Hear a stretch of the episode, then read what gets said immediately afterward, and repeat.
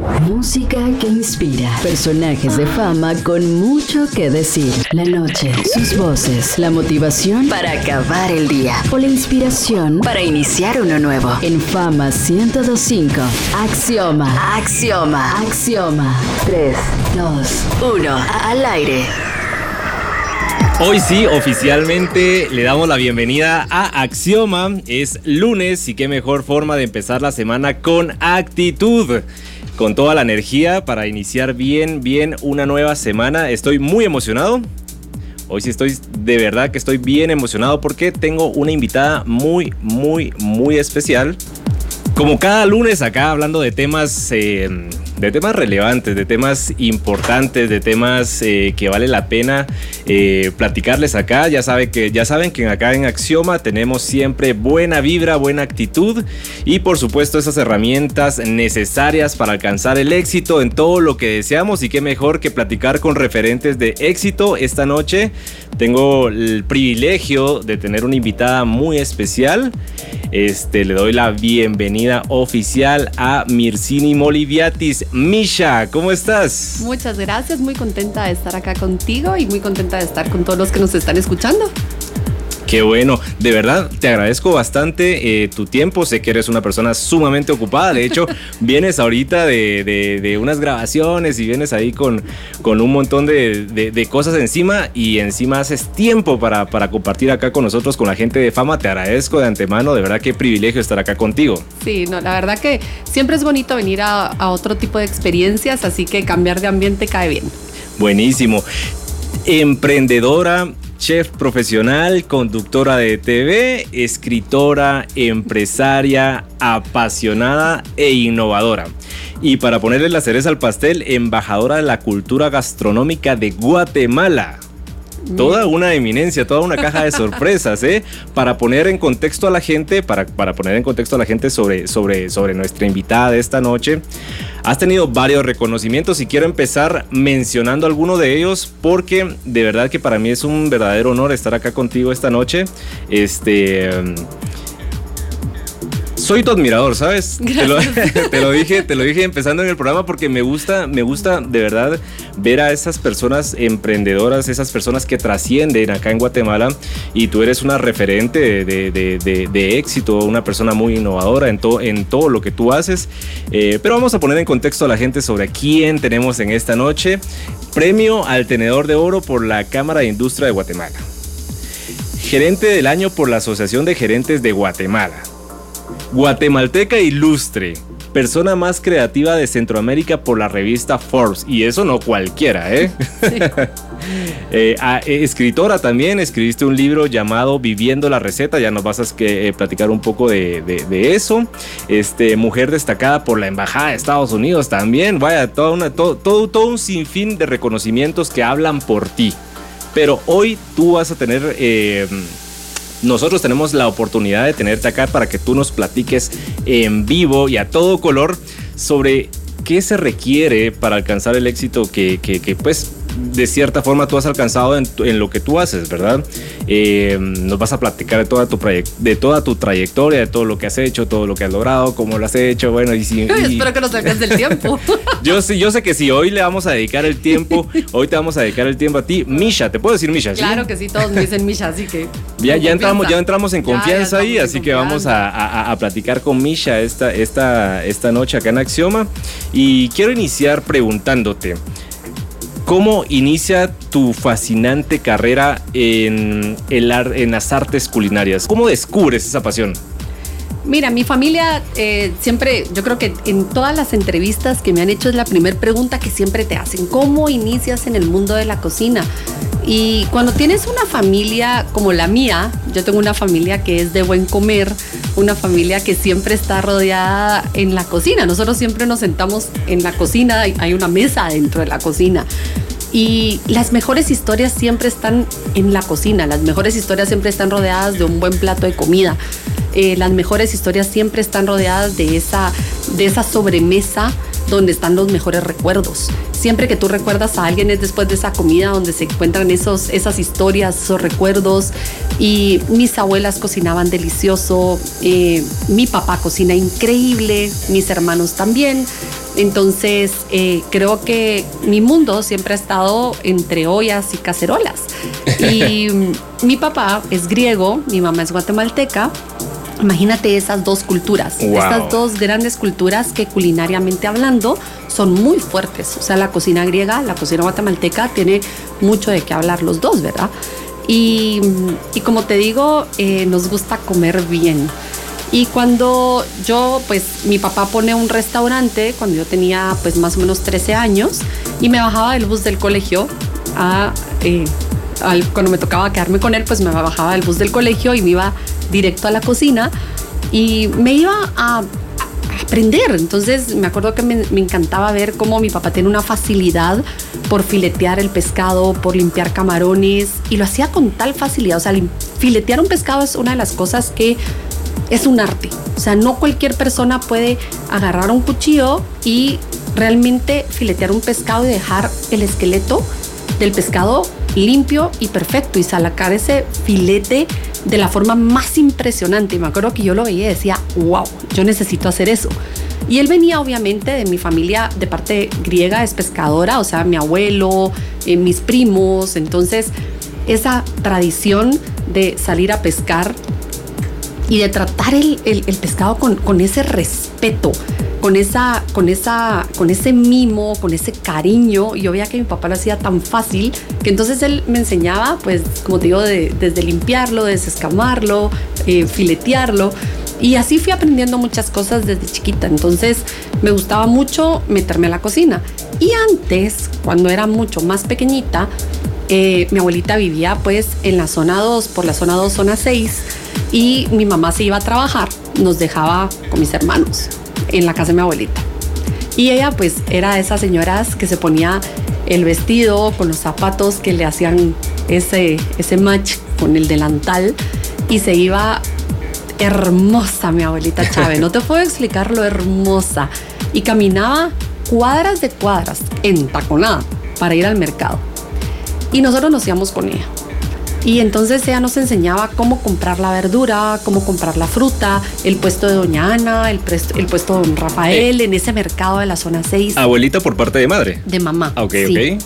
Y entonces nos íbamos y comprábamos en ese mercado de la zona 6 toda la fruta, la verdura, y ella nos iba enseñando y nuestro pago era una bolsita de mango con sal y limón y pepita en chile, que les aseguro que ahorita a todos se les hizo agua a la boca. Mm, de verdad que a mí sí, a mí sí. Entonces, ¿Qué, manera de provocar eso? Eh, solo, solo diciendo. Solo diciendo. Y entonces nosotros íbamos con mis hermanos felices por esa bolsita, pero ella sin querer nos fue enseñando realmente cómo escoger el cilantro, el perejil, em, cómo eh, escoger, pues como te digo, toda esa fruta, las zanahorias, la cebolla, y luego regresar a la casa para cocinar, eh, para hacer un cocido, para hacer un turrón. Y ella lo hacía siempre tan feliz. Y no importaba si cocinaba para cuatro o para veinte, siempre lo hacía feliz. Entonces yo asocié desde muy pequeñita la cocina con la felicidad. Y yo realmente, si algo me dijo mi papá y mi mamá siempre es, tú haz lo que te haga feliz. Y de eso se trata la vida, de hacer las cosas que te hagan feliz. Entonces, qué mejor que, que, para mí la cocina es felicidad. Entonces, siempre dije, quiero cocinar, quiero ser feliz. Qué historia tan linda. Te lo prometo que me lo estás contando y me lo estoy imaginando. Me estoy imaginando, me, me, transportaste a una historia súper bonita y seguramente que todos los que nos están escuchando también nos estamos disfrutando esa historia porque es muy interesante cómo lo cuentas y, mm, el resumen de todo, que todo se traduce en felicidad. ¿Qué, qué manera? Y, quiero preguntarte eh, con base a eso, eh, ¿te apasiona, por supuesto, desde muy pequeña la cocina? Eh, ¿Tienes la fortuna de tener padres que se dedicaron también a la, cocina profesionalmente o era solo por amor al arte? No, mi mamá no cocina mucho. Ah, no. ¿Quién diría?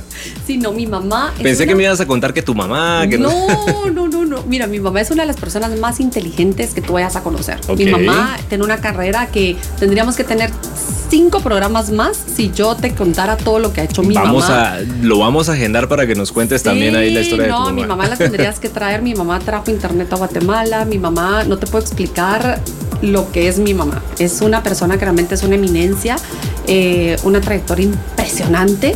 Es así muy inteligente, pero la cocina sí no se le da. ¿En serio? ¡Wow! Mi mamá cocina cinco platos. Cocina una sopita de pollo, cocina garbanzos, cocina una pasta con una salsita blanca, unos huevitos y ahí estamos. Eh, en cambio, mi papá sí cocina muy bien. O sea, mi papá cocina espectacular. Wow. Eh, entonces, en la cocina creo que la traigo de parte del lado de mi papá y mi abuelita de parte de mamá sí cocinaba muy, muy, muy bien. Pero eh, mi papá puso restaurante, nunca estudió cocina, pero se le da. O sea, el- la cocina se trae se le da. Sí, ya, ya- ya es algo que ya se trae. Sí. Ese Pero talento. Yo siento que hay un concepto que tenemos que entender, que hay gente que es cocinera, hay gente que, o sea, un chef es un jefe de cocina, es alguien que ya dirige la cocina y que es un jefe de cocina. Hay gente que es restaurantera, que es alguien que puede tener un restaurante que dirige un restaurante o que dirige una corporación de restaurantes que no necesariamente tiene que estar dentro de la cocina. Entonces, que es quien tiene un negocio de restaurantes. Y hay quien ya es los dos. Pero, por ejemplo, si alguien es un restaurantero, tiene que conocer de, de- de Sí, cocina. o sea, obvio, sí. tiene que conocer de cocina, tiene que, tiene que ser un gourmand, que tiene que, o sea, tiene que tener su paladar educado. Ok. Tiene que tener su paladar educado, tiene que saber de comer, pero no necesariamente tiene que saber cocinar. O sea, puede, tiene que saber los términos necesarios, pero lo que tiene que saber es administrar un, un restaurante. Ya nos vas a contar más a profundidad de, de- de- de cómo poder lograr eh, desarrollar esas habilidades, porque sí hay mucha diferencia eh, entre chef y, y restaurantero, supongo. Como te digo, lo que pasa es que un chef es ese que está a cargo de una cocina. Entonces, por ejemplo, mi papá cocina muy bien, pero él es, como te digo, no estudió cocina, pero Ah, ok. cocina increíble, increíble. Entonces, él puso el primer restaurante, imagínate, hace 27 años y ahora tenemos nueve restaurantes. ¡Wow! Entonces su idea, su, su idea de tener un restaurante de cocina guatemalteca, ahora pues ya hay nueve. Y, y así empezó toda esta aventura y yo quería pues ir, empecé a estudiar en Guatemala, estudié en Guatemala y luego... Le- pues, leí por ahí que, que iniciaste eh, estudiando repostería, ¿no? ¿No? Mira, yo estudié primero psicología Eh, ah, ¿en serio? porque cuando yo me gradué del colegio de 17 años, realmente imagínate, a esa edad es, es muy, muy duro que te digan qué vas a hacer por el resto de tu vida cuando a los 17 años no tienes ni idea de quién eres tú. Bueno, yo creo, yo creo que a esa edad también como que ya tienes el instinto, como que ya algo hay dentro de ti. 17 años. Yo a los 17 años descubrí la pasión por la música, te digo así bien, de hecho desde antes, o sea, desde niño. Te puedo decir, a los 13 años sí ya sentía yo atracción por la música, no sabía qué era, por supuesto que no sabía, pero ya a los 17 sí ya descubrí la pasión por la música y a lo que me quería dedicar en el tema de la música. Entonces, bueno, yo supongo que todos traemos como que es, o sea, los que nos apasionamos por algo, este, siento que desde, desde, desde pequeño ya como que podemos identificar eso. Yo creería que a ti tam- también te pasó lo mismo, ¿no? No. O sea, yo sabía que me gustaba la cocina, pero no sabía si me quería dedicar a la cocina, porque no habían escuelas de cocina acá. O sea, habían muy pocas escuelas de cocina. Habían dos, si mucho. Entonces, imagínate, a mí me dijeron, yo quiero estudiar cocina y me dijeron, te vas a morir de hambre. Imagínate lo irónico, quiero estudiar cocina, pero me voy a morir de hambre. ¿En O serio? sea, ¿cómo vas a tener un futuro en la cocina? Yo decía, pero si mi papá tiene un restaurante pequeño, pero tiene un restaurante, ¿cómo me voy a morir de hambre? O sea, yo decía, bueno, entonces, si estudio cocina, tengo que irme a un hotel. Era lo que se creía en ese entonces. Ok. Entonces, bueno, ¿y qué hago? Entonces me metí a estudiar psicología porque era como que solo tenías en ese entonces, no ahora, como las carreras que se estudiaban. Psicología, administración, doctor, o sea, eran como las carreras que tenías que estudiar. Entonces me metí a estudiar psicología. Por supuesto, estuve un año y, y súper interesante, pero no era lo mío. O sea, me la pasé re alegre porque pasaba en la cafetería todo el tiempo. Pues ya, ya te gustaba estar en la cocina, donde, donde hubiera comida, ahí te gustaba estar. No, entonces me salí, obviamente me metí a estudiar cocina, una de las escuelas que habían acá. Eh, dije, sí, definitivamente esto es lo mío. Y después de sacar un diplomado en Guatemala, sí, me, me estudié, trabajé 10 meses para ahorrar aquí en un hotel Okay. y ahí es donde me doy cuenta también que la cocina tenía como un montón de ramas. O sea, te das cuenta que, por ejemplo, hay chefs de restaurantes, chefs de hoteles, o sea, hay muchas formas de trabajar dentro de una cocina. Y yo, por ejemplo, me dices chef de hotel, ya lo hice y no me gustaría regresar a trabajar a un hotel. Por mira ejemplo, qué interesante, mira qué interesante porque pues los que no sabemos del tema como tal y hoy pues estoy aprendiendo de ti, eh, pensaríamos que chef es como, como, pues como, No, como saber hacer de todo. Totalmente diferente. Te puedes especializar en muchas cosas, Ok. pero y puedes trabajar en muchas cosas. O sea, chef de partida, o sea, y cuando estás en un hotel, o sea, pasas por muchas partidas. eh, y yo, pues, como te digo, trabajé 10 meses en un, en un hotel y dije, "Mm, no sé si me gusta y creo que tengo mucho por aprender. ¿Cuánto tiempo duraste?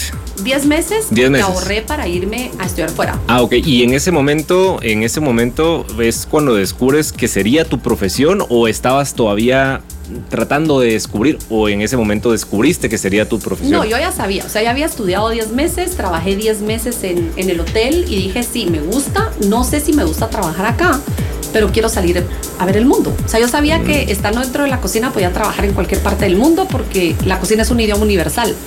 O sea, donde yo vaya, sé que aunque no hable el idioma, puedo cocinar. O sea, aprendo rápido, pero la cocina es un idioma universal. Ok. Entonces me voy a España porque pues ahí el idioma sí lo sabía. y mm, mira cómo es la vida. O sea, llego, el internet obviamente en ese entonces no era como la facilidad que lo tenías ahora en el, como en el teléfono. O sea, las redes sociales ahora, quien no quiere aprender es porque simplemente no quiere. Claro. Porque ahora ya todo está, el acceso está. Facilidad a la educación impresionante, pero impresionante. O sea, ahora tienes a los mejores dándote cursos en línea, o sea, tienes una facilidad a la educación que en ese momento no había. Infinidad de tutoriales, tanto escritos como en video, de todo. De todo, es impresionante. Y yo llego al País Vasco y me inscribo en la escuela de Carlos Arguiñano, uno de, pues, de los mejores chefs eh, de ese momento. Y me doy cuenta que Guatemala estaba atrasadísima en lo que era la gastronomía a nivel mundial. Entonces llego a una gastronomía que no conocía, a, a un país que estaba totalmente súper avanzado en el tema. Eh, yo no sabía de menú degustación, no sabía de muchas cosas. Y también cuando uno está en esa edad, uno, la verdad que miedo no tenía nada, porque yo decía, ¿qué, qué me puede pasar? O sea, yo iba súper confiada de, ya trabajé en un hotel, ya estudié. Yo creo que estabas siguiendo tu instinto, estabas, estabas siguiendo tu intuición, ¿no? A los 18 años, casi 19, pues qué, o sea, no tienes mucho miedo, ¿verdad? Y mira, conocí a las mejores personas que pude conocer, mis compañeros de piso fueron excelentes, la gente, mis maestros increíbles. Eh, estuve en los mejores restaurantes también, o sea, tuve la suerte de hacer prácticas eh, en, en el restaurante de Carlos Arguiñano, donde conocí a Eva, que Eva Arguiñano es una de las mejores pasteleras, reposteras clásicas eh, de España y aprendí lo que no tienes idea. Muy buena gente, muy buena persona y sobre todo muy buena profesional. Eh, cero egoísta en el conocimiento, ¿sabes? O sea, cero egoísta en, en el conocimiento. Ella era un libro abierto y te enseñaba lo que tú querías. O sea, si tú querías aprender, ella te enseñaba. Y luego me pasan a hacer prácticas al restaurante Arzac. Y cuando llego al restaurante Arzac, imagínate mi cambio. O sea, ya venía yo otra vez confiada. Mira cómo es la vida, porque dije, no, o sea, ya vengo a estar en Arguiñano, ya pasé en un hotel, ya pasé estudios, ya saqué pues el curso, iba muy confiada. Y voy a un restaurante que tenía tres estrellas Michelin, tenía todos los premios del mundo, un laboratorio. Uf, y llego y la presión, nunca había estado en una presión de esa manera. Eh, cocina que cambiaba de color, eh, platos que sacaban luz. Y yo decía, ¿qué es esto? O sea, ese menú de degustación de, de 8, 10, 15 pasos, eh, con un ritmo de muchísimas horas en la cocina. Y una de mis jefas, Elena Arzac, empiezo a tener esta, eh, esta, esta mujer que decía, wow, Y, y, y decía, las mujeres somos bien, bien arrechas. O sea, qué bonito ver este eh, eh, Eva, Elena, estas, estas mujeres que, que, me estaban dando ese ejemplo. De, Lograste tener buena referencia por claro, parte de ellas. En y... un mundo donde eran muchísimos hombres, o sea, muchísimos hombres y muy pocas mujeres a cargo. Qué irónico, ¿no? Porque, pues, no, no quiero sonar machista, pero pues... Eh, di, pensaríamos que las mujeres son las especialistas en, en, en la sí, cocina, pero es ¿no? Que te mandan a cocinar a tu casa, no en el restaurante. Ok. Entonces, eso es, la mujer cocina en su casa, no cocina en un restaurante. Entonces, eso así, así ha sido. Obviamente, durante los años ha ido cambiando y eso es muy bueno. O sea, ahora tienes referentes Dominic Bueno, y- Gren, o sea, tienes Anne Sofía, o sea, tienes eh, Leo Espinosa, tienes muchísimas mujeres que han ido abriendo brecha y que han ido cambiando la historia. Pero entonces ahí cuando yo veía tantos cocineros y yo éramos muy poquitas mujeres, era muy intimidante. Y ahí es cuando yo regreso a Arguiñano y le digo a Carlos, le digo, Carlos, quiero irme con el mejor, ¿quién es el número uno? O sea que tu visión ya estaba clara de lo que querías sí. en tu profesión. O sea, sí, Sí. ya, ya, ya, ahí sí ya, ya lograste identificar bien, eh, lograste definir tu visión en cuanto a tu profesión, porque no, no era como estar ensayando o solo querer especializarte, o No, sino ya, ya, ya ya sabía. sabías, o sea, ya para preguntar por el número uno es que porque ya las tienes claras, ¿no? Claro, es que después de haber estado con Juan María Arzac en ese restaurante, de- cuando tú ya estás en, una, en, en un restaurante de tres estrellas Michelin, yo dije, quiero estar con el mejor. Y me dijo, pues es Ferran Adrián el Bully. Y yo quiero estar ahí. Me dijo, bueno, yo, aquí hay una computadora, aquí está la página, llena tu formulario de admisión. Y yo como buena chapina dije, no hombre Carlos, pues él es uno de sus mejores amigos, no me ayuda a entrar. el conecte, ¿ah? el conecte. Y me dijo, no. Y yo, ah. yo me acuerdo que así fui yo, yo Sigor, que yo era muy amiga del hijo Carlos. Yo Sigor, decirle a tu papá, no. O sea, tú tienes que llenar formulario. Wow. Bueno, está bien. Y me acuerdo que me puse a llenar el formulario y tenía la solicitud 5026. ¿En serio? Sí. 5026, o sea, un 5000. número que nunca se me va a olvidar. Lo tengo en mi cabeza grabado porque. O sea, había más de bolsa 5000 trabajo. personas antes de, de, de- de Exacto, o Wow. sea, y solo escogían a 40. Y me acuerdo que yo me quedé trabajando en Arguiñano, termino el verano y ya no tenía que hacer, o sea, llevaba dos años allá, o sea, ya, ya, ya. Entonces ellos cerraban el invierno, porque suele cerrar cierta temporada, y yo ya no tenía que hacer, o sea, ya, ya no tenía, o sea, y dije, bueno, pues me regreso a Guatemala. Entonces empaco mis cosas, me acuerdo que me despedí, venía súper triste, o sea, emocionada porque tenía dos años y unos meses de no ver a mi familia, pero venía así con mi corazoncito de, bueno, ya se terminó la aventura. Entró a Guatemala, eh, me acuerdo que vi a mi papá y todo, y tenía tres días de estar en Guatemala, no había ni desempacado en la maleta cuando me entra la carta, porque ni siquiera fue un mail, sino fue una carta. Wow. Carta de que me habían aceptado. Y me acuerdo que solo pegué tres gritos y mi papá, ¿qué pasó? ¿Qué pasó? O sea, tenías tres días de haber llegado, venías, días. venías un poco, digamos, de- desilusionada. No había ni desempacado la maleta. Wow. Cuando me llega la carta y el correo, o sea, me llegó una carta y un correo de que me habían aceptado y me tenían que presentar la siguiente semana. O sea, no desempaqué maleta. ¿Es en serio? Acá compré pasajes, ahora les di abrazo, besos y de regreso. No te lo esperabas. Cuando tú no tienes información, como te digo, es que la información no estaba al alcance de la mano como ahora. O sea, yo ni siquiera investigué a Ferran Adrià como, o sea, yo nunca me metí a la computadora a buscar, o sea, yo solo, solo tenía la referencia de lo que me dijo Carlos, lo que me dijo Sigor, lo que me dijeron mis maestros, un libro que tenían ahí, o sea, no me metí a investigar y la, la información no estaba tan al alcance, te estoy hablando eh, que fue hace bastantes años, o sea, ya, qué, qué antiguo se va a escuchar, ¿verdad? Pero sí. y eh, porque la tecnología va cambiando al, al- demasiado rápido. O sea, lo que hoy está vigente, mañana ya no. O sea, literalmente esto va cambiando y el mundo va cambiando demasiado rápido en un cerrar de ojos. Claro. Entonces, fue todo tan rápido y como te digo, no, yo no sabía porque todo era, o sea, no ten- teníamos una red social que era Facebook, eh, teníamos, o sea, era así. Entonces, O sea, eso estamos hablando, eso estamos hablando de que. 2002. 2002. Ok. Imagínate. Entonces, eh, cuando yo llego al Bully, entonces estás hablando de que era el mejor restaurante del mundo, literalmente. Ferran, la personalidad del año Times, de Times Magazine, eh, él era el mejor chef del mundo durante muchísimos años, tres estrellas Michelin, todos los premios del mundo habidos y por haber, él los tenía, eh, ni le importaban, literal. O sea, tres años de espera para una reserva. Con él. En el restaurante. En el restaurante. O sea, tú querías ir a cenar y tenías que esperar tres años porque no había lugar. Solo habría seis meses al año.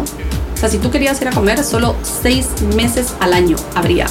Y en los otros seis meses se dedicaba a dar charlas o a viajar por el mundo para agarrar inspiración. Tenía un taller en Barcelona donde se dedicaba a con los demás chefs y tenía químicos, investigadores, historiadores.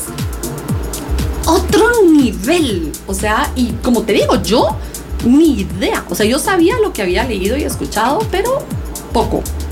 Y cuando llego me doy cuenta que, o sea, yo me acuerdo de haber llegado dos días antes, mis maletas al hotel, y cuando voy al, al, restaurante eran una montaña, literalmente del pueblo donde íbamos a vivir, porque nos daban una casa y vivíamos cinco cocineros en la misma casa. Em, una montaña y eran 20 minutos para llegar al restaurante, o sea, no te podía dejar el jalón porque si no eran dos horas a pie y llegábamos al restaurante y era la vista más espectacular que te puedas imaginar.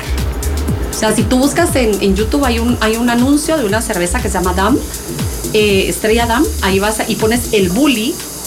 Obviamente no es así de relajado como se ve en ese... ya quisiera que fuera así como ese anuncio, pero ahí vas a ver. Y la vista era hermosa.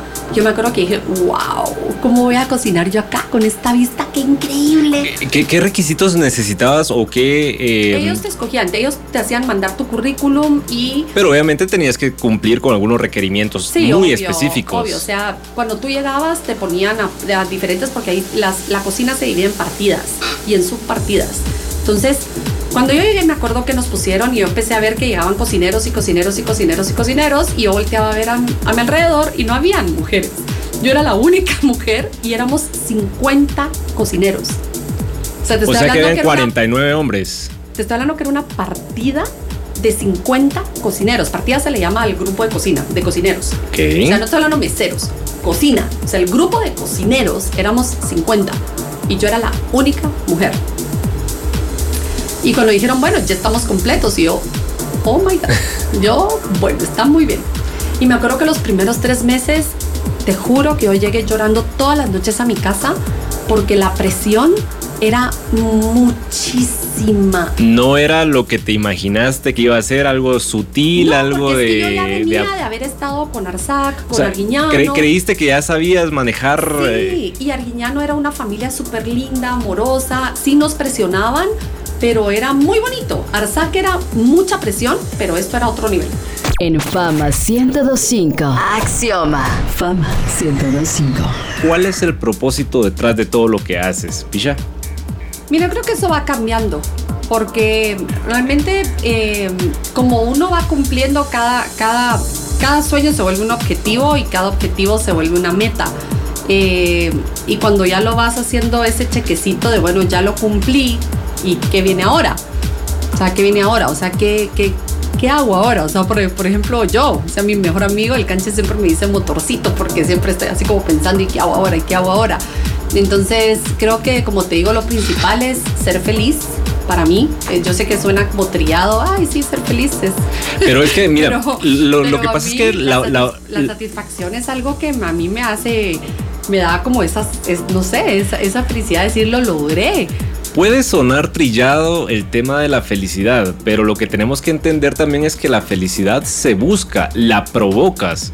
¿Cierto? Sí, pero, pero como te digo, o sea, esa satisfacción de, de cuando tú estás haciendo algo profesionalmente y logras eh, ese, ese éxito, decir lo logré y estás con ese buen equipo de trabajo y estás con todo tu equipo de trabajo, porque uno no logra las cosas solo, uno siempre tiene ese buen equipo de trabajo detrás eh, que está contigo y que va caminando. Y que me comentabas.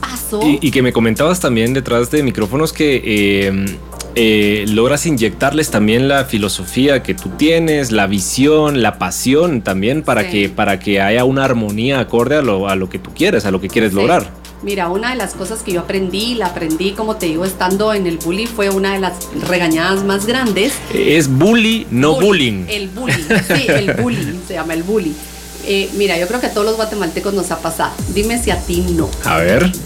Uno siempre dice, cuando uno está haciendo las cosas, díganme quién no ha dicho, ahí se va, hombre, dale, nadie se va a dar cuenta, dale, ahí se va. Y yo lo hice en una preparación, pensé que nadie se iba a dar cuenta, yo pensé, no, hombre, ahí se va, ya está, ya terminé, ya tenía que hacer la siguiente cosa por hacerlo rápido, porque ahí trabajabas con tiempo. Y regresaron, me, me revisaron la preparación que estaba haciendo y no la había hecho perfecto, porque ahí era perfecto o no se hacía. Y aprendí mi lección y me di cuenta que las cosas se hacen perfectas o no se hacen. Y el Ahí se va guatemalteco fue la última vez después de la peor regañada que he tenido en mi vida. es que mira, también hay que, hay que ser realistas. Si es un tema cultural, esa, ese, hay todo para después, esa, esa, eh, eso, eso de procrastinar. a, mí, a mí me pasa y yo créeme lo que tengo unas luchas internas con ese chip que, que, que, que, la mayoría tenemos de, ay, todo para después, eh, ahí como no, sea. No, mal hecho. Es que sabes lo que pasa, ese, ahí se va, y nadie se va a dar cuenta, hagámoslo a medias, no importa, ahí se va. Me encantó lo que mencionabas atrás de micrófonos y que me dijiste que, te encanta que sea con excelencia. Y es que así deberíamos de hacer todos. Lo, o sea, si estamos trabajando por metas, objetivos o lo que sea, tenemos que hacerlo con excelencia o mejor no lo hagamos. Sí, y es que mira, una, como te digo, ese ahí se va, solo nos hace, cuando uno hace las cosas a medias o mal hechas, las tienes que volver a hacer, al final de cuentas. Entonces, ¿qué va a pasar? Pierdes tiempo y pierdes recursos. Entonces solo estás haciendo, solo estás gastando doble y tú estás quedando mal. Porque, bueno, tal vez muchas veces nadie se va a dar cuenta, pero tú estás trabajando mediocremente. Y yo, eso es una de las cosas que dije, porque me lo dijeron cuando me regañaron que en ese restaurante no había cabida para gente mediocre, porque ahí se buscaba gente que llegara a hacer las cosas con excelencia y bien. Y yo dije, yo en mi vida, nadie va a decir que yo soy una persona mediocre porque hago las cosas con excelencia y bien. Y yo puedo. Entonces, en ese momentito yo me di cuenta que una de las cosas que, que también se quedó muy grabada en mi cabeza es que cuando tú estás en un lugar, por ejemplo, yo no estaba en mi país, yo estaba en España, estaba en Barcelona. Y cuando tú sales de tu país, tú te vuelves embajador de tu país en el momentito que tú pones un pie fuera de, la frontera. Mira qué interesante lo que estás diciendo. Porque a mí me decían, no me decían Misha, a mí me acuerdo que los primeros meses me decían, Guatemala, ven para acá. Entonces, imagínate, yo dije, pero si van a pensar que todos los de Guatemala somos así, después de esa regañada, porque yo tenía tres días de estar en el restaurante y me empezó a agarrar un estrés horrible y me acuerdo que por eso te decía que los tres primeros meses yo me, me sentía súper mal porque no lograba encajar porque era todo muy rápido, muy en el momento. ¿Pensaste en tirar la toalla? Sí, todos los días. Wow. Todos los días. Mi mamá me llamaba todas las noches. Yo salía, me acuerdo que a las 2 de la mañana del restaurante y nos tardábamos media hora en llegar a la casa. Y mi mamá me llamaba al teléfono todas las noches y me hacía compañía en el carro. Y me acuerdo que yo lloraba todas las noches y le decía, mamá, y mi papá, mi papá es como más fuerte, mi mamá es como, no, mijita, tú puedes. Y mi papá, ¿y qué pues? ¿Tú te querías ir? Pues ahora terminas lo que empezaste y tú puedes. Y no llores. Y yo, no, papá, sí, tú tienes razón, tú tienes razón. Yo sí puedo, sí puedo, sí puedo. Bueno, pero tuviste esa, esa, gran ventaja de tener eh, un papá que estuviera también ahí. Y mi mamá este igual, mi mamá lo que pasa es que mi mamá lo hacía más bonito, ¿verdad? Mi mamá sí, obvio, es que la mamá... Tú puedes, mi amorcito lindo, tú puedes porque tú eres especial.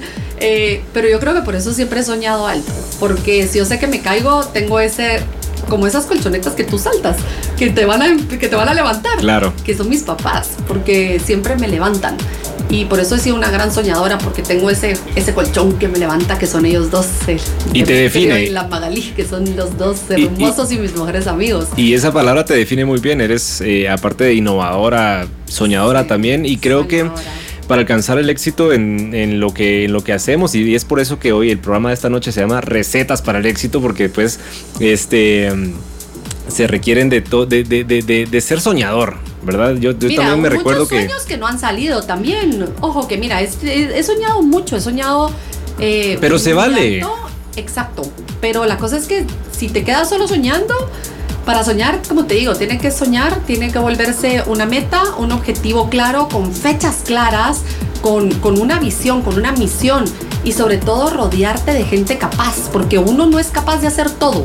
Entonces, yo siempre me he rodeado con gente capaz que sé que pueden, mira, si tú eres el más inteligente en, un, en una habitación, entonces no estás en la habitación correcta. Y eso fue uno de los mejores consejos que me dio mi padrino. Wow. Y, y dije, entonces si tú vas a estar en la habitación donde tú te crees que eres el más inteligente, ¿qué vas a aprender? Entonces, siempre rodeate de gente de la que tú puedas aprender. Y mi equipo de trabajo siempre tiene que opinar y siempre tienen que decir. Y sé que yo puedo aprender de ellos en todo momento. Entonces, si hoy, por ejemplo, que estamos grabando, estamos grabando este nuevo programa de televisión que va a salir pronto, eh, yo sé que yo podía aprender hoy de Luisa, podía aprender de Gaby, podría aprender de Chitic, podía aprender de Jota, podía aprender de Pati, podía aprender de todo ese equipo de producción que estaba detrás, del equipo de cámaras, de podía, o sea, del enfoque, de la luz, de yo me doy cuenta de todo, porque después a mí me sirve para saber si está bien, si está mal. Y, y me encanta, me encanta poder aprender de todo un poco y eso es lo que me hace poder ser después versátil y poder decir, ok, sé de esto, sé del otro. Y, y creo que eso es lo que te puede definir muchas veces en si tienes éxito o no. Entonces, ¿quién te acompaña en el camino hacia el éxito? Claro, por supuesto, y tanto de rodearte con personas eh, que te inspiren, que te motiven, de las cuales puedas aprender así también ser muy cuidadoso en tu entorno de también gente que es negativa y gente que no te aporta y gente que no te construye. Hay que cuidarse también de, esa, de, Sí, de esas personas. mira, todos tenemos días. O sea, todos tenemos días. Hay, hay, hay, mira, a mí a veces nos da mucha risa porque yo a veces me paro delante de la cámara y me dicen one shot, porque yo a veces me paro, no tengo un guion, a mí no me gusta trabajar con guion, sino que yo lo que me sale es lo que digo y me sale a la primera. Y si no me sale a la primera, ya me jodí porque lo repito como mil veces, ¿verdad? Y, y, y así como, no, ¿y qué le pasó a Misha? Por favor, tráigale más café. Y, cuando, cuando tú estás negativo es muy bonito tener ese equipo detrás que es tan positivo y que tiene esa buena vibra y que no, tú puedes, vamos, todos podemos equipo. Y eso creo que también hace ese ambiente de trabajo tan bonito. Porque al final de cuentas es tu casa y pasas más tiempo, yo le paso más tiempo en el restaurante o en el set de grabación que en mi propia casa. En mi propia casa, mira, hoy sale a las 7 menos 10 de la mañana y mira la hora que si no he llegado. Sabes que estoy muy emocionado de estar platicando hoy contigo y te voy a explicar por qué. Mañana es el Día de la Mujer, Sí. ¿sí? Y qué mejor que tener hoy, lunes 7 de marzo, a una persona de verdad que inspira. Y eres una referente de éxito para las mujeres en Guatemala, ¿sí? Y, se requiere de más, de más mujeres como tú. de- y, no, y no quiero aludirte, no quiero. No te lo estoy diciendo por querer quedar bien contigo, pero es en serio. Eh, se requiere de, mujeres más apasionadas, gente, mm, mm, personas, mujeres más este, que trabajen más por sus sueños, por sus metas, por sus objetivos. Y creo que tú eres una muy buena referente eh, de éxito para las mujeres en Guatemala y no solo para las mujeres, también para los hombres. Y me incluyo. ¿Verdad? Muchas gracias. Esta noche hablando con Mircini Moliviatis Misha. Misha, Sí. sí, mira, quiero, por, por cierto, es que me están mandando como mil mensajes. Sí, no, saludos a, a- a Melanie que nos está escuchando en Mincho Santa también, Que me Lucía. está ahí ah, diciendo que por qué no le mando, que no le mando saludos. A ver, saludemos. como 20 WhatsApp. saludemos, saludemos. Es, es- es el momento de, sal- de los saludos. Igual, A Mincho, a Cristina y a la Huicha. Ahí están ya los tres saludos. a ver, repítelos. A Mincho, a Cristina y a la Huicha. A Mincho, a Cristina y A a la. Huicha. Saludos a Melanie que nos escucha en Santa Luisa, zona 6. Este, también a mi amiga Karen. ¿Cómo estás? Qué gusto, qué gusto que estés escuchando mi Karencita, mi lobita, le digo yo. Este, saltó, eh, no, esto va para podcast, así que eh, los que se lo perdieron y se conectaron ahí tarde, este, van a tener la oportunidad de escucharlo también en podcast. ¿Cómo estás en redes sociales, Misha? Mire, sí, Moliviatis. En todas. Moliviatis no hay muchos, o sea que se encuentran todos son familia. Ok, en Facebook, Instagram eh, Twitter, y Twitter. Uh, estás bien activa. déjame felicitarte, eres muy activa en todas las redes sociales, no solo en una. No, en todas, ahí. Eh, eso es clave, eso es clave. Si, si, si ustedes están trabajando en, en, algo y son referentes, y están trabajando en su, en su marca personal, en todo. Sí, es que yo me encuentro con personas que solo, solo, ay no, yo solo Instagram, ay no, yo solo Facebook. No, o sea, hay que, si estás en el medio estás en, en, algo como figura pública, hay que entrarle a todas. Sí, en todas. Mira, yo ya la verdad que he aprendido a a, querer todas las redes sociales con sus cosas buenas y sus cosas malas he aprendido. O sea, los años, como te digo, he crecido con las redes sociales porque, como te digo, empecé cuando solo estaba Facebook y he ido aprendiendo. ¿No le entraste a Hi-Fi? A... Obvio, ICQ, no me jodas, pero era re chiquita. Yo me acuerdo que el, ICQ no me dejaban usarlo porque era como yo chiquita y estaba en ICQ y solo lo podían usar mis hermanos. Pero, pero sí, y, y, sí, o sea, Facebook, Instagram, Twitter, todas tienen su, su lado bonito. Y su lado no tan bonito. Este, Mira, su este lado no tan bonito. Son audiencias diferentes, hay que entender que son audiencias diferentes. Sí, también me ha tocado el lado no tan bonito, créeme. Un par de veces te he visto ahí en, medio en conflicto ahí en, ah, Twitter. ah, Twitter, es que bueno, Es que Twitter, es Twitter. Yo, yo soy amante de Twitter. Sí, mira, a mí también Twitter me gusta, creo que, que ojalá aprendiéramos a tuitear un poquito más con empatía. Creo que ahora el mundo está de, no sé, estamos pasando una una época que está bien difícil y creo que nosotros también hay que hacer como, como una reflexión porque a mí me asusta mucho lo que está pasando, o sea, eh, peleas en centros comerciales, peleas en estadios de fútbol, peleas por, el mundo, por todos lados y, asusta y creo que hay que tener un poquito más de empatía a la hora de, de, de tuitear.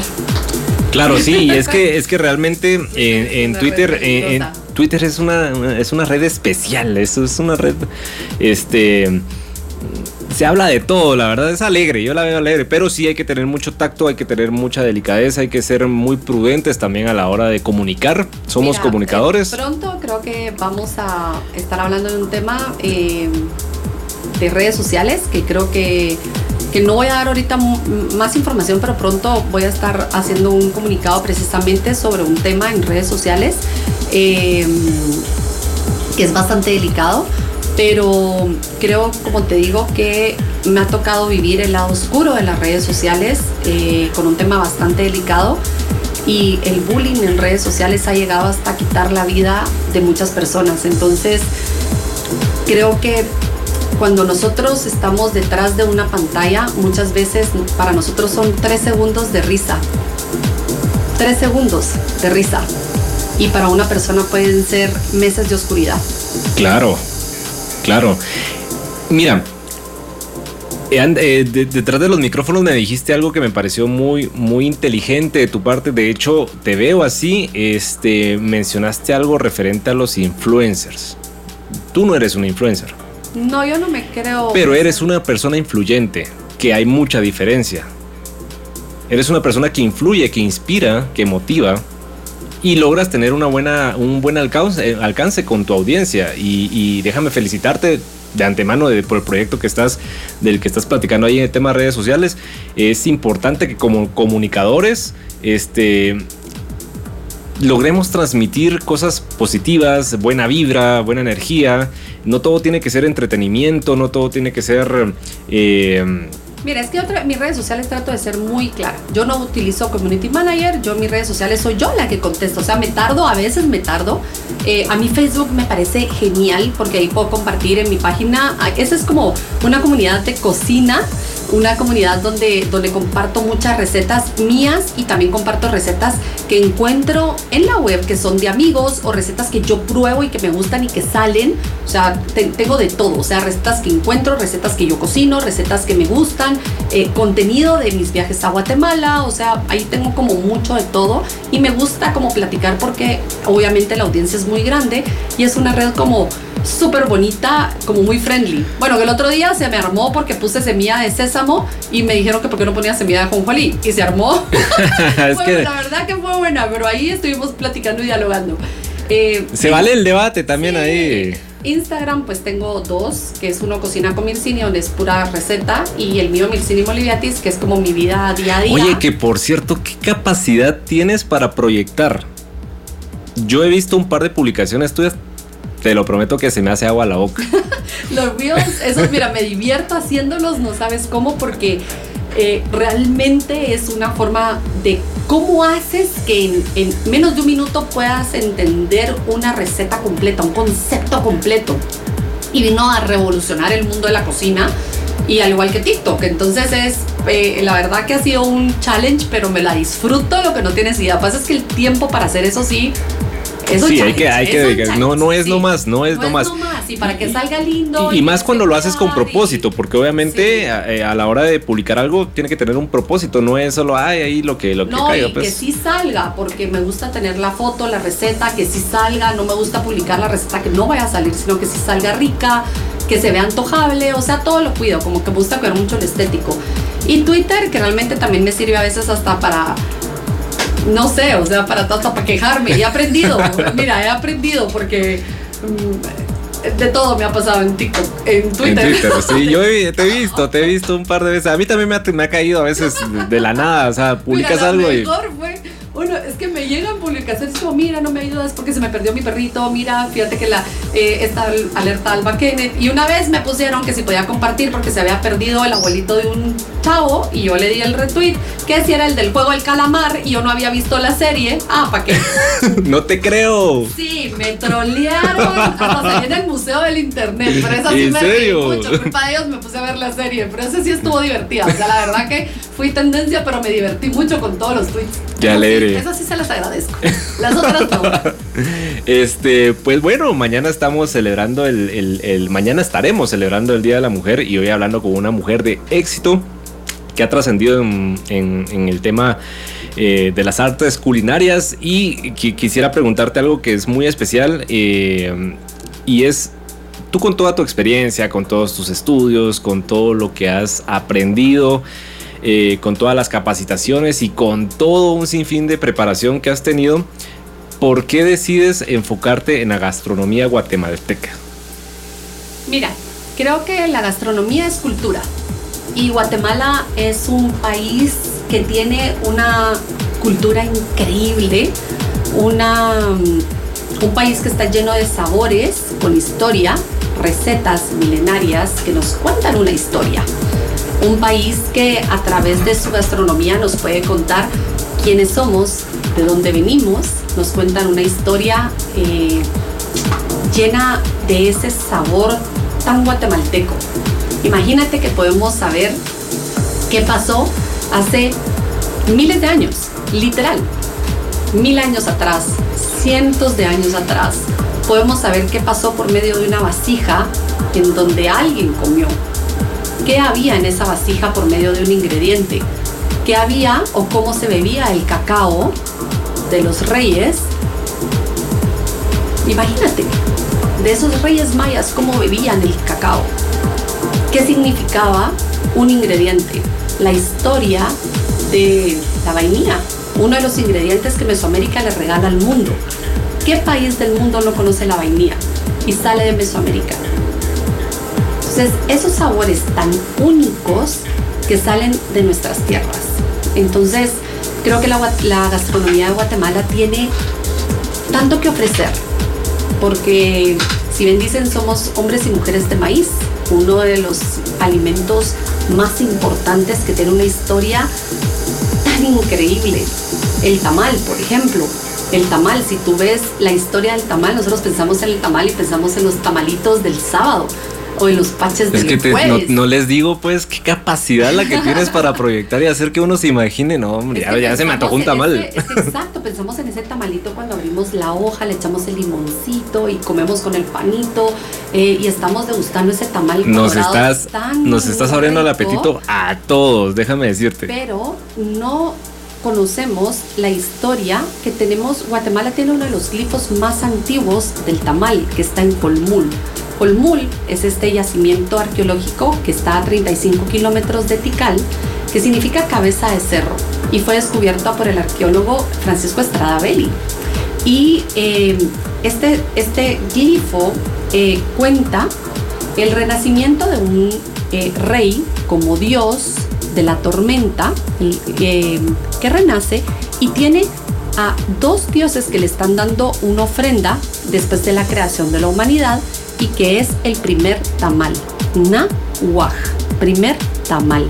Imagínate cómo te va a cambiar a ti la forma de pensar el tamal sabiendo que fue el primer alimento que le dieron a la humanidad después de la creación. Pasa a ser un alimento sacro profano, pasa a ser un alimento totalmente místico y mágico, que ya no solo es el alimento de los sábados que te hacía pues mi abuelita Chávez, por ejemplo, a nosotros todos los sábados, sino que Guatemala cuenta con más de 237 clases de tamales. Y que tiene una historia ¿200 cuántas? Impresionante, 237 que sepamos. ¿En serio? Sí. Y entonces imagínate cómo nosotros tenemos esa historia que hace que los tamales cambien totalmente el contexto de solo ser un alimento delicioso hecho a base de una masa envuelta en una hoja rica. Entonces, eso es lo que tiene Guatemala, que tenemos toda esa historia detrás de un alimento, el suanic. Suanic, que es ese tamal rojo picante de San Martín Gilotepeque, que es comida de reyes. Y que cuando tú vas a San Martín Gilotepeque, si vas con doña Marta o doña María al comedor La Bendición, que se los súper recomiendo, que tienen un subanique espectacular, y tú vas y las ves a ellas hacer esa flor divina con la hoja y hacer ese recado con, las, con los chiles y tomates, porque solo lleva chiles y tomates, las tres carnes, y lo envuelven en esa hoja con el cibaque y le hacen la trenza y lo ponen a cocinar y rezan con el incienso a la hora de ponerlo a cocinar y es una belleza. Entonces, ¿cómo no te va a enamorar la cocina de Guatemala? Déjenme decirles que yo eh, sé que Misha es una persona muy apasionada y yo sé que no la pueden ver en este momento, pero si la vieran cómo me está contando lo que me está contando, de verdad que me inspira.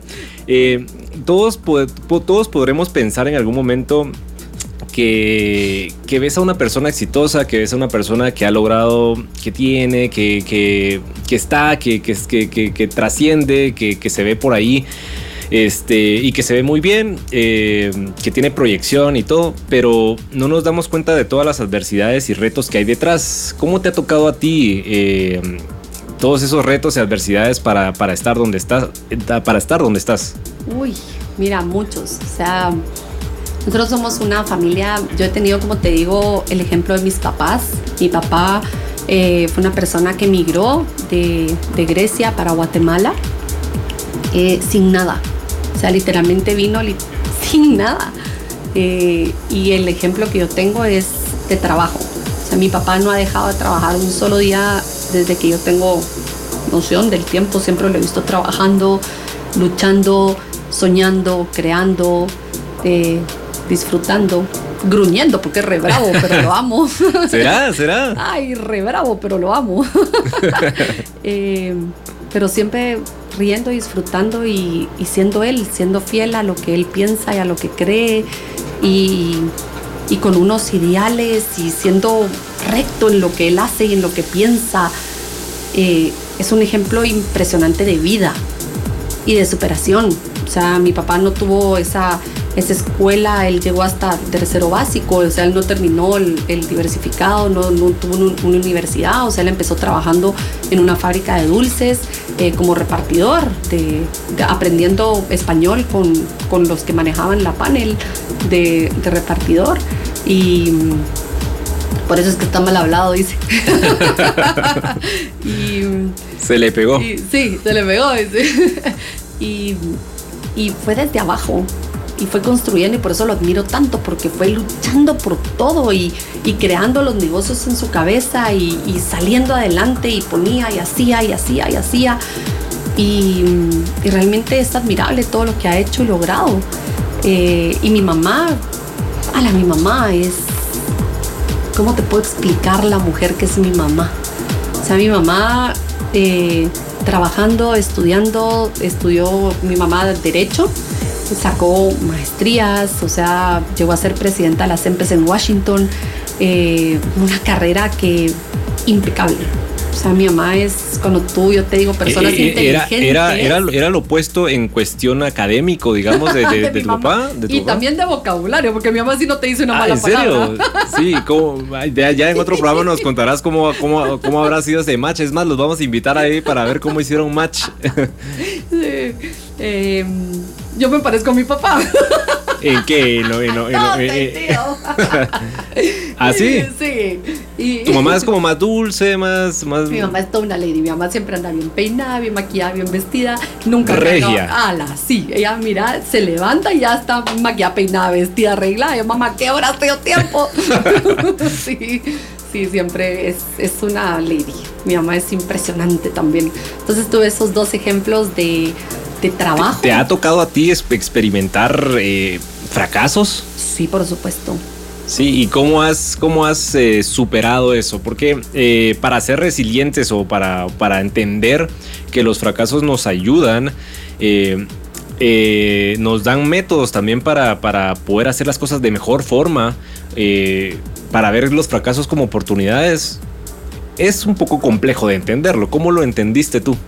Mira, nos ha tocado bastante duro porque como te digo, nosotros no venimos de una familia que nos haya heredado y decir, bueno, nosotros ya tenemos este, eh, pues esto y te lo heredamos, sino que nosotros hemos ido luchando y trabajando juntos como familia para, para ir logrando las cosas que tenemos. Eh, hemos ido caminando y lo que sí nos ha heredado mis papás es, eh, te digo, eh, la unión familiar. Entonces, por ejemplo, mis papás no están juntos, pero, por ejemplo, la esposa de mi papá la adoramos, Karin, o sea, se lleva súper bien con mi mamá y, mis hermanas también. Entonces, tenemos esa unión familiar y lo principal en nuestra casa es el respeto y la familia. Eso es siempre. Y juntos tratamos de ir hacia adelante. O sea, juntos. Siempre.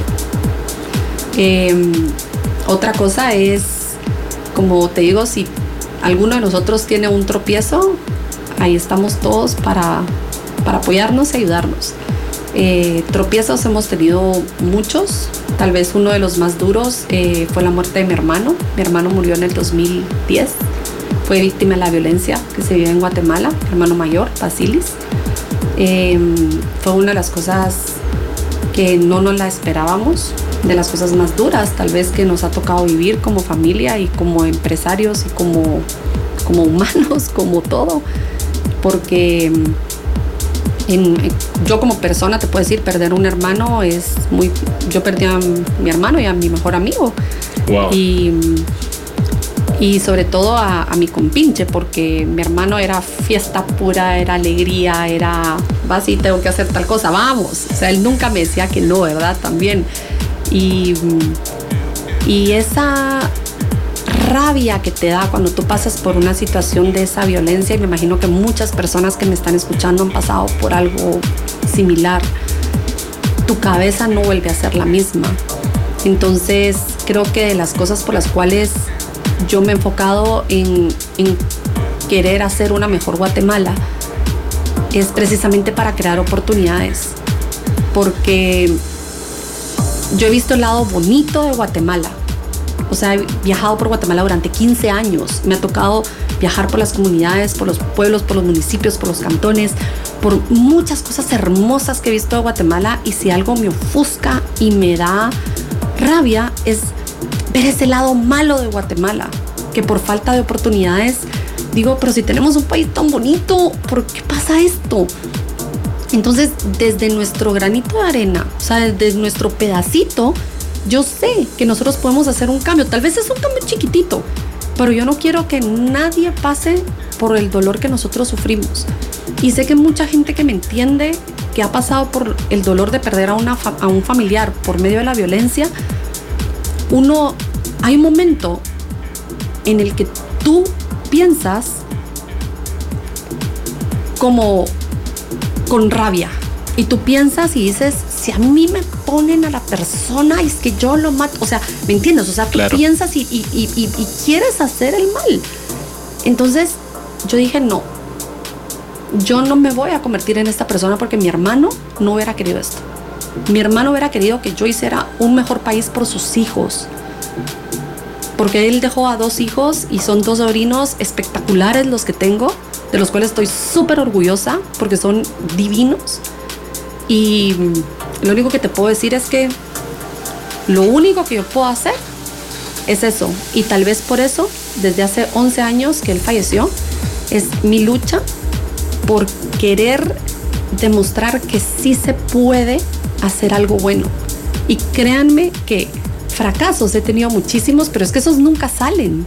Esos nunca se van a enseñar. ¿Por qué? Porque Instagram tú vas a poner siempre lo más bonito. Twitter, pues vas a despotricar de vez en cuando. Facebook, pues me sirve poner recetas. Pero es que nadie publica los fracasos.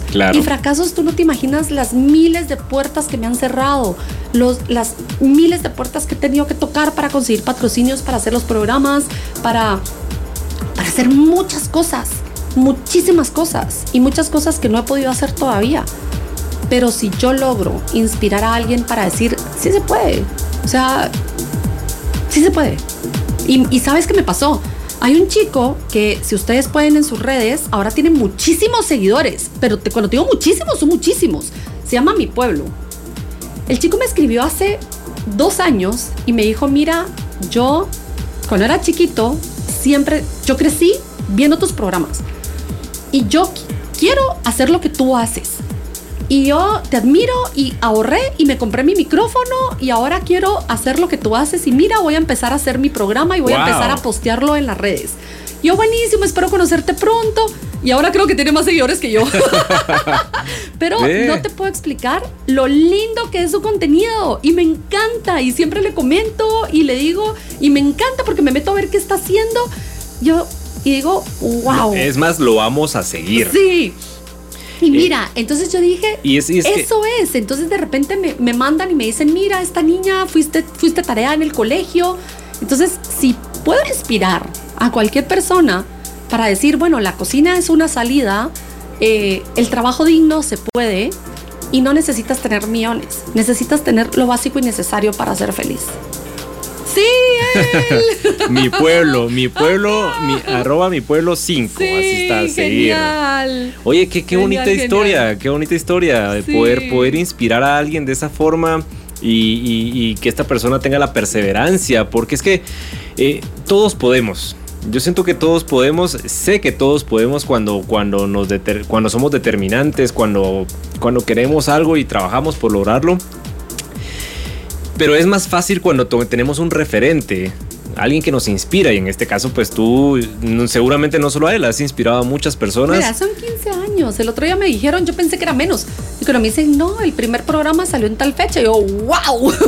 Que, por cierto, ¿cómo, incursionas en la, televisión? Porque me, me, encanta cómo has anclado todo lo que has hecho y lo has llevado a la pantalla y lo transmites y y, tratas de... Coincidencias en la vida y no tener miedo. No, no creo que sean coincidencias. Claro que sí, mira, o sea, es que es, las oportunidades nos pasan a todos, la cosa es agarrarlas. Pero más pienso que, que fue algo que, que, tú atrajiste, o sea, de hacer ese complemento de todas las cosas para poder transmitir un, un mensaje. No, mira, es que nosotros fuimos a competir con varios chefs de Guatemala eh, para un proyecto y ganamos.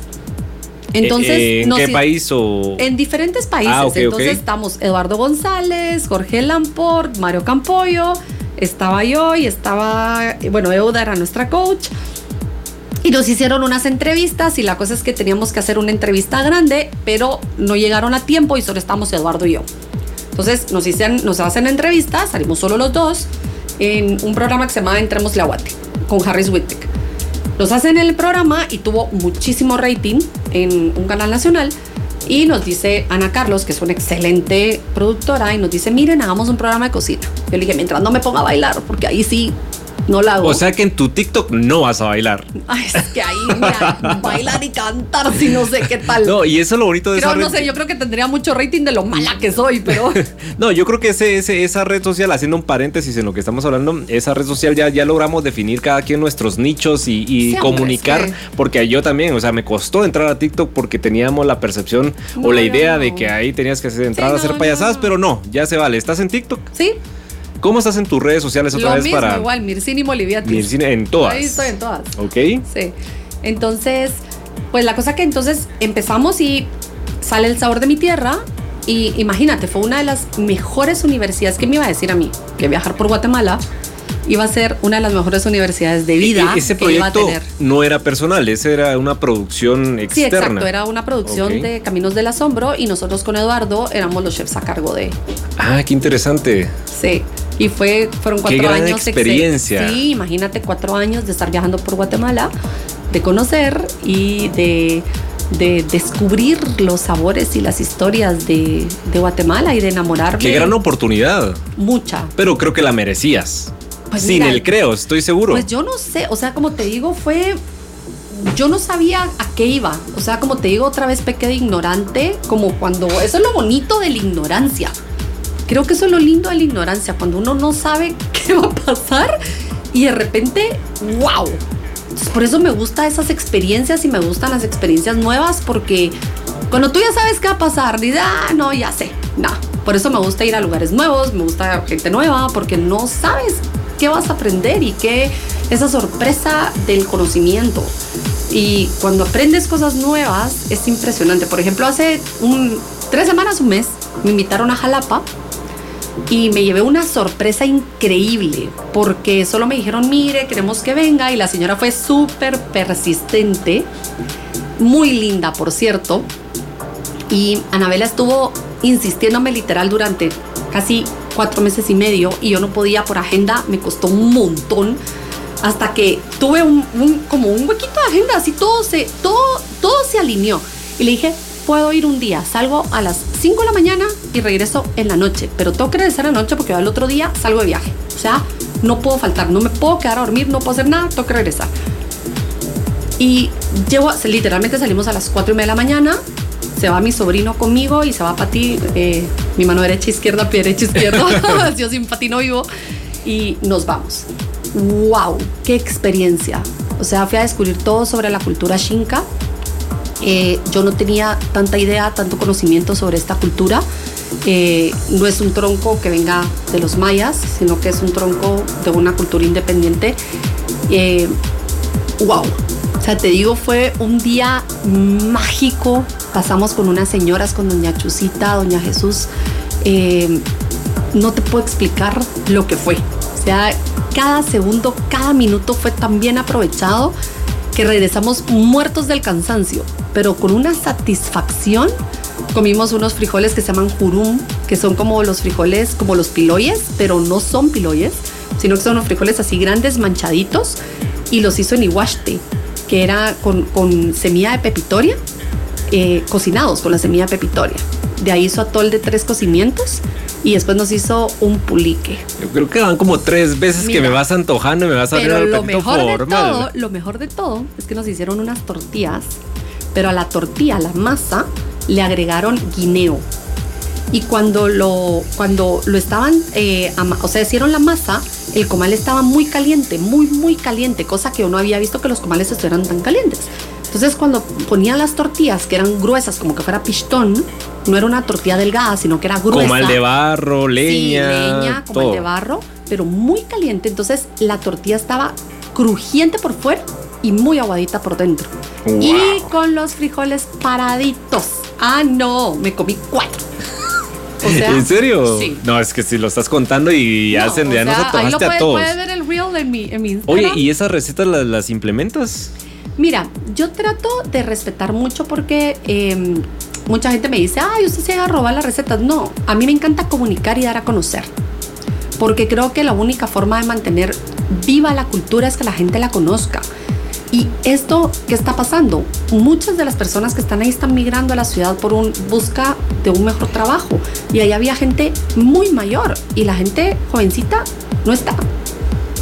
Entonces, ¿cómo se puede crear una mejor oportunidad adentro de esta cultura? Y no sabes lo preocupada que me quedé de, ¿y qué va a pasar con, con todo esto? O sea, ¿qué va a pasar con este legado? Una de las preguntas que, que hago, que me conteste alguien que me está escuchando. Eh, impresionante. O sea, los trajes, la, o sea, la historia de los vestidos, todo. Todo. O sea, fue algo así como. Buena Para pregunta, reflexionar. Para reflexionar y ojalá le llegara al ministro de Cultura y Deportes. Pues Ojalá hace falta más personas como tú dando esa, eh, teniendo esa iniciativa y esa voz, porque al final de Sí. cuentas tú no O eres sea, solo. Impresionante, te digo, yo me quedé fascinada con lo que fui a vivir ese día. Impresionante. Fascinada. Impresionante. ¿Has tenido iniciativas, acercamientos al ministerio o algo ahí para. para- no vamos a entrar en ese tema mejor porque si no van a volver a sacar Sí, no, no, no, me, me- me- me- imagino, pero no, Pero aquí, sí, aquí sí en Axioma, tenido. aquí en Axioma vemos gente proactiva, gente que, No, sí, que- sí ah, gente tenido- bien, aquí hay- lo que nos mira. están escuchando hay gente bien. Hemos tenido, pero... Y, y cualquier, cualquier hate ahí también. Sí, no importa. No importa. Estoy acostumbrada, ok. Pero a lo que eh, creo que mi granito de harina puede, puede ser eh, precisamente comunicarlo. Es darlo que a conocer porque vale ahí la dejamos pena. un Mira. número de teléfono, por ejemplo, para la gente que quiere ir a vivir esa experiencia. eh, yo de- dejé en, mi, en, en- en el live que hice, porque yo hice un live eh, en Facebook para que llegó a muchísimas personas, teníamos no sé cuántas vistas, eh, para que la gente que quiera ir a vivir esa experiencia se podían comunicar con Anabela y podían ir a comer donde esas personas, de donde estas señoras. Me Entonces, comprometo, me comprometo. Exacto, entonces pueden hacer un grupo e ir a vivir la experiencia de ir a comer con estas personas y es increíble. Entonces ahí lo pueden, pueden vivir esa experiencia también. Esta noche hablando con Mircini Moliviatis, Misha. Misha. Yo, yo, yo, yo voy a decir que eres la chef número uno de Guatemala. Ay, gracias, pero creo que no se trata de No, ponerle no, no, no, no, no, no, por supuesto ay, que no, por supuesto que no. Eh, no, no, no me refiero a, a- a- a- a eso de, de- de- de- de- de- de niveles ni nada, sino me refiero a lo que haces, o sea, todo lo que has hecho, lo que haces por tu país, que realmente es admirable. Y mm, mira, qué buenos somos para quejarnos en Guatemala. Somos, re- somos los, yo creo que los número uno para quejarnos. Y para memes. Y pa- ah, no, pero, pero para, para, para memes sí, se vale, se vale, se vale. Todos los de Will Smith los amé. Ah, no, son, son unos genios. Es que para los memes son unos genios. Eh, somos muy buenos para quejarnos, pero nos hace falta iniciativa. Nos hace Sí. falta, eh, como individuos, tener iniciativa de hacer algo por el país, por nosotros mismos, hacer ese cambio que nos corresponde. Y creo que tú lo has proyectado muy, muy, muy bien y eso se te aplaude, se te admira y eso es reconocido. Vaya, lo sumamos al, al- al abanico de reconocimientos que tienes eh, que hablan por ti. ¿Sí? Así. Y bueno, cuéntanos, eh, ya casi estamos por terminar, pero de verdad que vamos a tener que hacer una parte 2 porque no nos va a dar tiempo de platicar de todo. ¿Cómo nace Siete Caldos? ¿Cómo nace ese proyecto tan bonito y tan, de verdad, Mira, ese es el mérito de mi Especial, papá. especial. Ese sí es todito mi papá. Ok? O sea, ahí sí es mi papá. Ya, ya son 27 Pero has años. aportado, has aportado. Sí, sí lo hemos trabajado muchísimo como familia, pero es un proyecto familiar. Pero sí, son ya hace 27 años. 27 años. 27, yo creo que 28 cumple este año ya. Ok. Sí, ya 28. 28 Wow. cumple este año, imagínate, ya no sabía. Hay que celebrar este año, sí, Hay que- 28 años ya. Hay que estar pendientes ahí del, del, sí, del del aniversario. aniversario, papá. 28, que está escuchando mi papá. Ah, está escuchando. Saludos, saludos. ¿Cómo se llama? escuchan. Demetrio Molivier. Saludos, don Demetrio. El Mis gran Demetrio. Saludos. escuchan. Pero sí, 28 años cumple ya este- el, el restaurante y empieza, pues como te digo, mi papá es griego, pero él viajó por toda Guatemala y se enamoró de la cocina guatemalteca. Imagínate. Y es que quién no. Un griego y que es se que quién no. enamoró de la. Él dijo que, o sea, se enamoró de Petén, es su amor número uno. Es Petén. Petén. Sí, él Es dice que, no es griego, que es petenero. Es mágico. Mm, Así Petén dice, es tú mágico. sabes que él dice que él ya no es griego, que es ¿En petenero. serio? Sí. Ok. Él dice que él es petenero y que ama a Petén. Es su, es su amor. Eso es lo que nos hace falta a los guatemaltecos también, ser el sentido de pertenencia, la- el, ¿Sabes el que él amor por nuestro país. dijo- él una vez me dijo que él era mejor guatemalteco que muchos Que porque muchos, él había decidido ser guatemalteco. Mira qué interesante. Sí, él me dijo. Yo a mí me podrán decir lo que quieran. Una vez que también le están dando duro en Twitter. Y me dijo. No me vas a decir que tienen twi- tiene Twitter mi también. papá es un tuitero. ¿En serio? A ver cómo está, lo vamos, vamos, No, vamos Eso no lo voy a decir en línea. No, no, nos vamos a volver fan ahí de. no, pero. Ok, ok. eh, pero sí, es muy chistoso mi papá para tuitear. Pero, pero sí, nos hace falta ese, esa, esa pasión por, por nuestro país. Y él es muy apasionado por Guatemala, ¿sabes? Que le, le encanta. Él es, como te digo, le encanta Petén. Y, y viajó mucho por Guatemala, entonces le encanta la gastronomía. Y decía, es que no hay restaurantes para comer. No hay restaurantes para comer. Y entonces todos los domingos en la casa, eh, la bisabuelita Connie, ella eh, se ganó la beca de la niña de Guatemala en Cuba y se fue a estudiar eh, eh, educación para el hogar. Entonces aprendió las técnicas básicas de la cocina, pero cuando regresa a Guatemala se puso a dar clases de cocina y, eh, y sabía todas las recetas guatemaltecas. Entonces, ya mayor, pues tenía una casa y le dijo dónde está Siete Caldos zona 11 y ahí pues con la esposa de mi papá, pues con Karin pusieron Siete Caldos zona 11. Ahí es donde yo me bajaba del bus del colegio y me iba a la cocina. Todo un, es un lugar de, historia, de tradición. imagínate de... en el garage de la casa empezó la primer cocina. Wow. Ahí la Connie con mi papá se ponían a hacer las recetas y hacer el subanic, hacer el pepián. Eh, y mi papá decía, es que yo quiero los caldos porque a él le encantaban los caldos. O sea, mi papá decía el caldo de patas, el cocido, el caldito de gallina. Entonces él decía, yo quiero las recetas de la casa, de la Connie. Entonces literalmente son las recetas de la Connie, o sea, de la abuelita. ¿Y si son siete? No, ya, ya hay once. No, es que siete caldos es un chile. Ah, mira qué interesante. Es un chile guatemalteco que se da en el área por Quiché. Okay. La colita, Cobán, toda esa parte por ahí. Eh, y eh, se da en Cobán, se da en Quiché, se da en varios lados, pero más en Quiché. Y es un chile chiquitito que muchos lo confunden con diente de perro, pero se parece muchísimo. Ok, y de ahí el nombre. Y de ahí el nombre. Porque Qué gran mi nombre. Papá que no hay caldo sin picante. Entonces, Mira qué caldos. interesante. wow. Pero eso sí, la verdad que nosotros lo que hicimos con mi hermano fue, eh, como te digo, ya unirnos al, a la familia. Pero sí le has metido ahí Sí, uh, no, tus recetas y todo. Mucho, o sea, le- mira, yo le, le hemos trabajado muchísimas horas, hemos estado ahí mucho tiempo, eh, le hemos dado a la marca, eh, ya son nueve, como te digo, nueve restaurantes. ¿Dónde están ubicados? Uy, mira, estamos desde Shela, Antigua, eh, zona 13, zona 10, eh, zona 16 en Dinamia de Cayala, eh, Metro Norte. Ay, Dios mío. Mejor búsquenos en Instagram. ahí están todos los ¿Cómo están en. Instagram? Antigua, Guatemala también. Ah, ¿lo dije Antigua? sí, Antigua, sí. Ajá. Este, Eh, arroba siete caldos. Ajá. Sí, Pero, pero vi que le hicieron una adaptación al nombre 7 con y la K eh, y no, eh, eh, o solo no. solo siete caldos, normal. Así como se escucha, Ajá, siete caldos. Ah, Siete ok, con ok. número y caldos. Ujú. Eh, Misha, ¿cuál ha sido tu clave? Eh, ¿Cuál ha sido cuál consideras que tú tú que has sido tu clave para poder trabajar muy bien en tu marca personal? Hemos eh, lo platicamos detrás de micrófonos y, y, y puede que chef haya muchos, pero alguien que trabaje tanto en su marca personal como lo has hecho tú. ¿Tenías claro lo que querías? ¿Querías eh, un posicionamiento contigo? ¿Qué fue lo que pasó? ¿Cuál fue tu éxito? ¿Cuál fue la clave de tu éxito? Mira, lo que pasa es que obviamente cuando yo empiezo a trabajar en televisión, bueno, muchos me criticaron de, uy, un chef que trabaja en televisión no puede dedicarse a la alta ga- gastronomía eh, y tiene un restaurante de cocina popular, o sea, ¿qué está pasando ahí? O sea, como que no estaba claro mi lugar. Ah, ok, ok, ok. O sea, en- entre los chefs de Guatemala, Ah, ah. mi lugar no estaba claro. Ok. O sea, así como no, ella no puede estar entre la alta gastronomía porque ella eh, tiene un restaurante de cocina guatemalteca clásica y, tiene un- y está en televisión, o sea, entonces no puede. Entonces, ¿En serio? Yo pongo un catering, o sea que todavía lo tengo, que es B-Catering, que es donde hacemos alta cocina con ingredientes locales, que lo tengo desde el 2005 en donde yo utilizo el 90% es producto local, utilizamos el producto de temporada y hacemos menú degustación, o sea, no hago buffet, sino que me, me dedico más que todo al mundo corporativo y hacemos pues menú degustación, ahí es donde yo hago pues mi cocina, cocina de autor y es mis recetas y es donde me dedico yo más a cocinar ya, yo.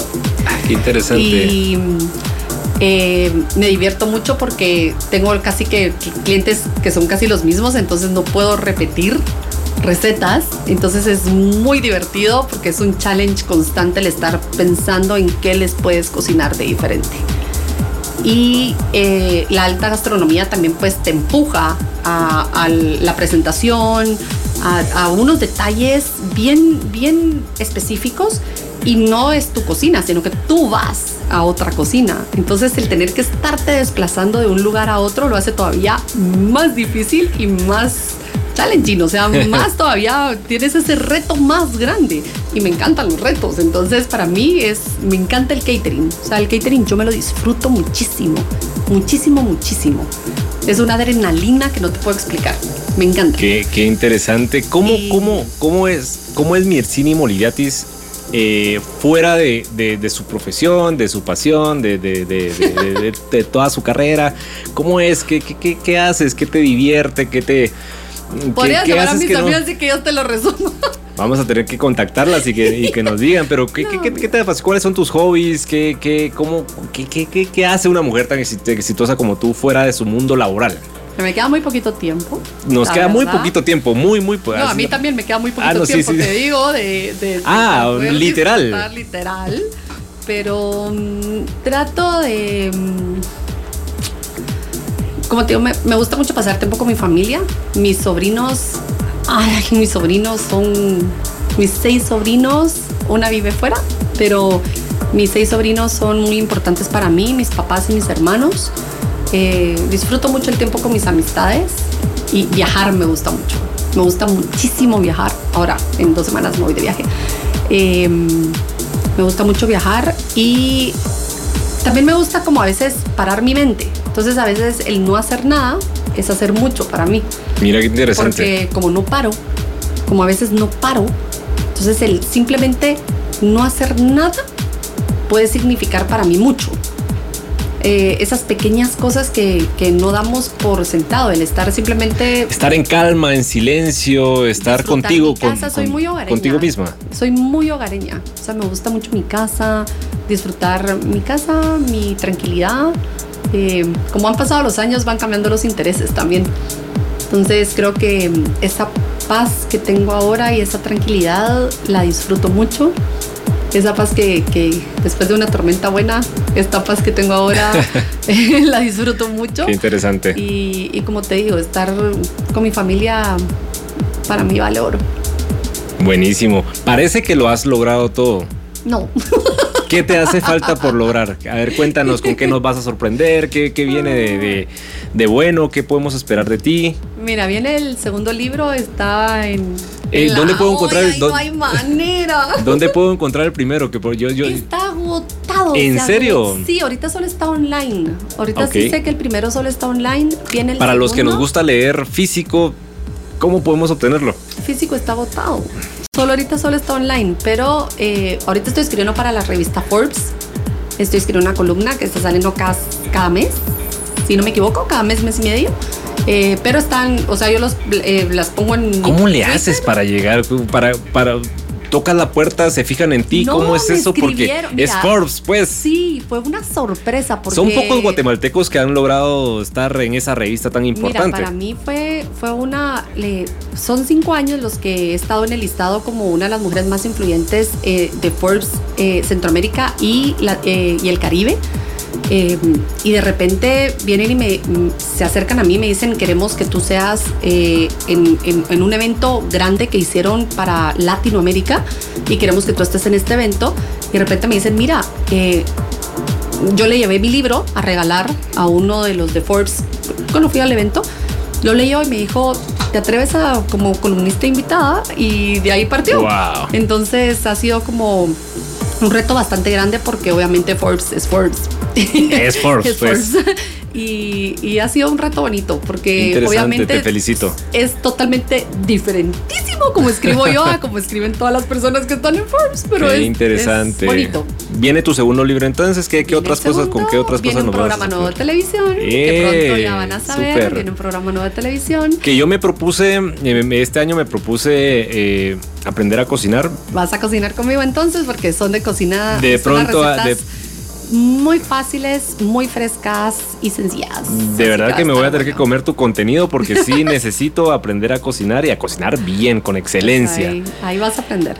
no me quiero despedir de ti. Este, de verdad que qué privilegio. Gracias por tu tiempo, gracias por haber compartido con nosotros esta noche, pero no me quiero ir sin antes preguntarte qué significa para ti Guatemala. Guatemala es un país, mm, para mí, ¿cómo te puedo decir? Es que se me llena como de emoción, de orgullo y un país que lo puede tener todo si solo todos nos enfocáramos en lo que debemos. O sea, tenemos todo para ser uno de los países más hermosos del mundo. Es que lo tenemos todo. lo tenemos todo, realmente. Ah, no quisiera hablar de más, pero... pero... Tú exprésate, tú exprésate. Es que mira, para mí, como te digo, he, he viajado tanto por Guatemala y me causa tanta indignación ver tanta desigualdad, tanta desnutrición, tanta eh, falta de educación, tanta... Imagínate tanta desnutrición cuando tenemos uno de los mercados más grandes de Centroamérica, que es Almolonga, tenemos una tierra fértil, tenemos tantas cosas que entonces creo que si las personas que dirigen este país hicieran lo que tienen que hacer y los proyectos y el dinero llega a los proyectos que tiene que ser y las cosas se hicieran correctamente, eh, este país estaría donde tiene que estar. Entonces, los niños es... Me causa mucha indignación ver a los niños muriendo de hambre. Ah. Entonces, eso creo que es lo que no... Lo que mi, mi cabeza y mi... Y, y, eso es lo que todavía no me deja estar tranquila, pero, pero quiero confiar que todavía hay muchos guatemaltecos haciendo cosas buenas. Y para muestra un botón, déjame felicitarte, agradecerte por tu tiempo, agradecer la gran mujer que eres. Eres una inspiración para las mujeres guatemaltecas y no solo para las mujeres, para los hombres también eres una inspiración. Estoy muy complacido y todos los que estamos, los que nos están escuchando seguramente también están muy complacidos. Qué gran invitada esta noche, de verdad que hoy sí. Este, nos lucimos acá en Axioma, en Fama. De verdad, muchas gracias por tu tiempo. Sé que tienes una agenda súper ocupada. Eh, esperamos que no haya, que, la próxima no sea tan lejos, pero, pero, pero. Yo también. Pero sí, y si muchas no te gracias. cocinar tú conmigo. Sí, eso sería interesante, eso sería interesante. De repente un DJ ahí cocinando, cocinando. Por lo menos le voy a poner música. Por lo menos la música la pongo. Este, Mircini Moliviatis, Misha, muchas gracias, de verdad, de todo corazón, muchas gracias por haber estado con nosotros, por habernos inspirado esta noche. Axioma es un programa que se dedica a eso, a, inspirar, a motivar, eh, pero no son charlas motivacionales, eh, sino son charlas con personas de éxito, con personas que trascienden, con personas que trabajan, con personas que inspiran con lo que hacen y pues bueno, muchísimas gracias qué honor haberte tenido esta noche acá en Axioma. ¿Algo que quieras agregar? No, solo muchísimas gracias a ti, a todos los que nos acompañaron en este montón de horas, pero no me di cuenta la hora hasta ahorita. Pero y a todas las mujeres mañana en este Día Internacional de la Mujer, desearles eh, un abrazo y a todas esas mujeres que realmente a mí me impresionan todas las que son mamás porque creo que son es el trabajo más importante del mundo no hay trabajo más importante que, que la educación y el amor que se le puede dar a los hijos. Eh, yo tengo la... Todo el mundo dice que tiene la mejor mamá del mundo, entonces yo también digo que yo, yo, yo voy a decir que tengo la mejor mamá del mundo porque amo el ejemplo que tengo de mi mamá. Y, y ahí sí que todas esas mamás que, que luchan día a día haciendo todo lo que pueden eh, bajo la adversidad es el mejor ejemplo que pueden dar. Así que a ustedes es las que les mando un abrazo y decirles que toda mi admiración y respeto para ustedes. De mi parte también, desde ya, que tengan un feliz Día de la Mujer a todas esas mujeres lindas, guapas, trabajadoras, echadas para adelante. Este, que pasen un muy feliz Día de la Mujer y ahí nos vamos a estar, ahí la vamos a estar saludando mañana. Claro que sí. Misha, muchas gracias por haber estado conmigo esta noche acá en Axioma. Ya saben, como cada lunes, nos, escuchamos acá en punto de las 7 de la noche en Fama 105. Esto fue Axioma. Hasta aquí el espacio con las voces, con la música, con los personajes que nos invitan a soñar y alcanzar la fama. En Fama 1025, Axioma, Axioma, Axioma. Un espacio para la gente de fama que busca inspiración. Fama 1025.